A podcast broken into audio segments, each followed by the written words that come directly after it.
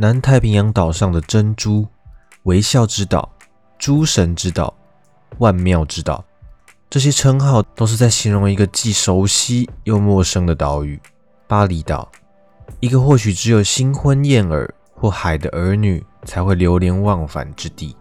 当地信仰巴厘岛印度教。使其成为印尼唯一一个印度教信仰人口占多数的省份。除了是冲浪者的天堂以外，它还有另外一个名字——神明与恶魔的居所。为什么会有这个称号呢？这就是我们这次要讲的故事——巴厘岛神话——巴隆与兰达。常言道，自古正邪不两立。巴隆与兰达就像是天平上的两端，一端是村庄的守护者，光明与森林之神巴隆。一端是黑暗与邪恶的魔女兰达，他们之间无法停息的争斗，似乎永远也没有尽头。他们是不死不灭的存在，所以争斗会一直持续下去。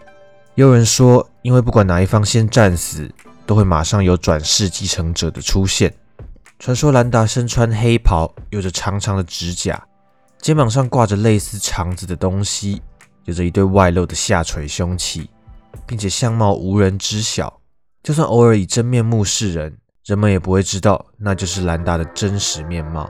因为目睹到兰达的人，对她相貌的描述也是众说纷纭。有人说她身披黑袍，让人看不清五官；有人说她是绝世美女。据说有时她甚至会在赤裸相迎后，用她那可怕的外表来惊吓人们。身为代表黑暗的魔女，兰达的形象一直是未知、强大且邪恶的。她喜爱混乱，喜爱邪恶，总是阻止岛上的人民祭祀、抢夺祭品，使用黑魔法给人们带来灾难，或用诅咒使人生病。她乐于把灾难带往人间，魔女之名亦不虚传。接着，我们来谈谈象征光明的巴龙。作为村庄的守护神，巴龙与兰达变化多端的形象不同。巴龙的形象大多为一种类似狮子的动物，而且有着长长的獠牙。有时候也会被描绘成犬、老虎或是大象，当地人也称其为森林之王。从我的观点来看，其实世界上并没有绝对的好坏，大多数时候也只是人类给其贴上的标签罢了。或许兰达害的其实都是那些作奸犯科的人。巴龙之所以帮助村庄，也只是另有所图呢。一般人都认为黑魔法是用来害人，而所谓的白魔法则是用来帮助大家。但真的是这样吗？其实不管是什么魔法、术士，说白了都只是一种工具。你能够用黑魔法来帮助人，相反的，你也当然可以用白魔法来做坏事。为什么这么说呢？我们接着说下去。在传说中，兰达也有用黑魔法救过人。据说巴厘岛上有一个名为哈尼的少年，帅到一个不行，在当地有许多女子都倾心于他。但就在哈尼二十岁的那年。他突然患上了一种不知名的重病，哈尼的父母担心的不得了，请了许多知名的医者求神拜佛，可是哈尼的病还是久久不得治愈。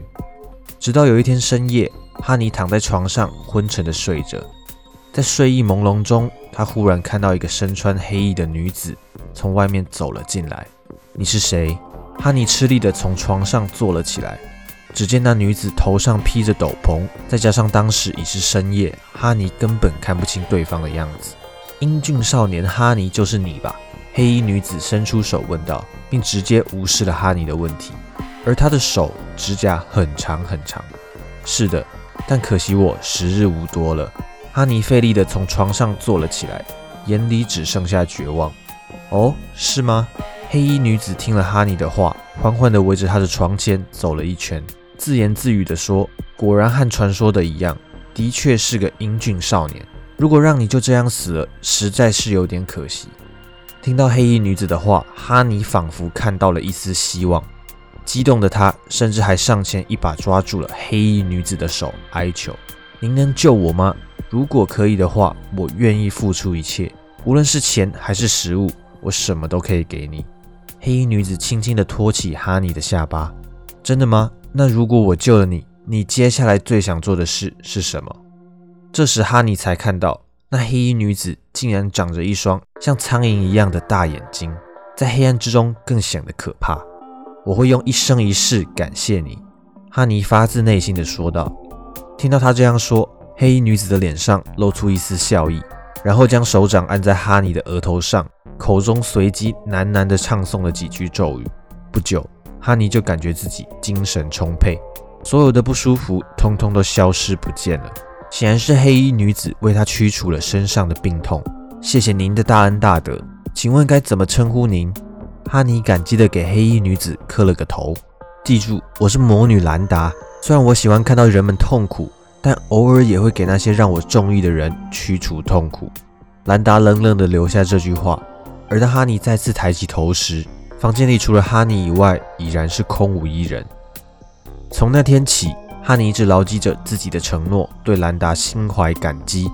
每当遇到兰达用诅咒祸乱村子的时候，哈尼就带领大家戴上兰达的面具跳舞，透过这种方式来祈求魔女收回诅咒。渐渐的，这习惯变成了传统。直到今日，每逢巴厘岛的节日，人们依旧会戴上兰达的面具跳舞，祈求兰达不会带来灾祸。但像哈尼这样的还是少数。大多数时候，兰达还是人们畏惧的女魔，大家心中的大魔王。而在部分追求黑魔法的人眼中，兰达则是他们渴望遇上的一位拥有强大法力的妖艳魔女。代表光明面的神兽巴龙。其实也有过作乱无数的过往，之后经过一些事情，才慢慢成为人们的守护神。虽然不清楚巴龙是怎么诞生的，但一开始的巴龙盘踞在森林的深处，不但不是什么守护村庄安宁的神兽，反而是一只食人的凶兽。凡是进入巴龙领地的人，无一幸免，都成为了巴龙的美味大餐。但也因为这样，外界的人无法知道巴龙的存在。只知道那一片森林是一片只进不出的凶险之地，久而久之，就没人敢再前往那个地方了。而巴龙没有人可以吃，便越来越饿。直到有一天，他终于受不了了，便主动踏出森林，想要寻找人类饱餐一顿。恰逢那天，人类正在向神明祭祀，鸡鸭牛羊不胜其数。巴龙见状，打算抢夺一番，但此时突然间狂风大作。一片黑云向着祭祀现场飘去，领头的正是魔女兰达。巴龙一见抢吃的来了，头一转，立马就与魔女战作一团。现场飞沙走石，山摇地动，双方不分上下。但随着战斗的时间持续着，饥饿使巴龙的兽性越发凶猛，兰达也只好暂时撤退。这场特别的见面会就这样结束了。当巴龙转头想去抢夺贡品时，却见原来祭祀的人类拿着祭品，毕恭毕敬地献给巴龙，而巴龙也是第一次见到如此的场景，虽然疑惑，但还是先填饱肚子再说。岛上的居民看这只凶猛的神兽接受了祭品，便把巴龙奉为守护神，向他乞讨与献祭。逐渐的，巴龙与人类的关系越来越好，最终才成为岛上居民的守护神，跟以兰达为首的诸多魔物对抗。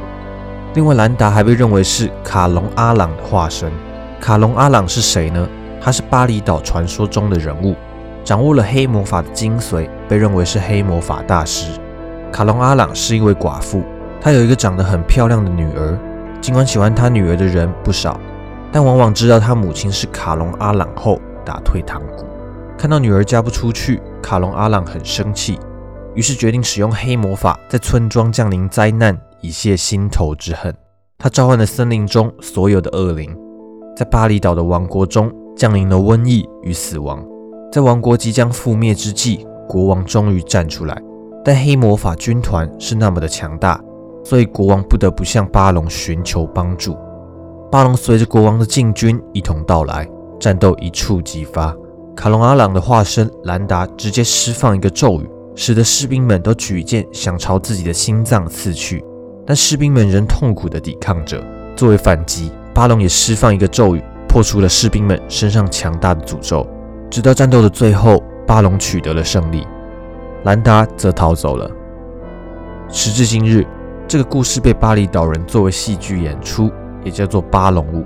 剧中描述的是善恶势不两立的故事，无论是服装、身段、角色扮演、配乐，以及剧情的发展上，都简单易懂。轻易地超越了语言的隔阂。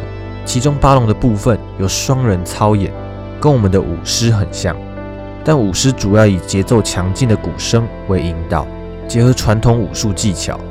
但巴厘岛的巴龙舞则是以故事为主，良善与邪恶的互相缠斗才是其重点。没有人知道巴龙与兰达是什么时候出现的。关于兰达与巴龙的传说，在网络上也并不多见。也许透过我的绵薄之力，能让更多人知道这个故事。希望他们在不断争斗的同时，也不至于在时间的长河中，慢慢一点一滴消失。这次影片就到这边了。如果你喜欢这类型影片，不要忘记按喜欢或分享。想看到更多相关的内容，可以订阅我以及开启小铃铛。那么，我们下次见。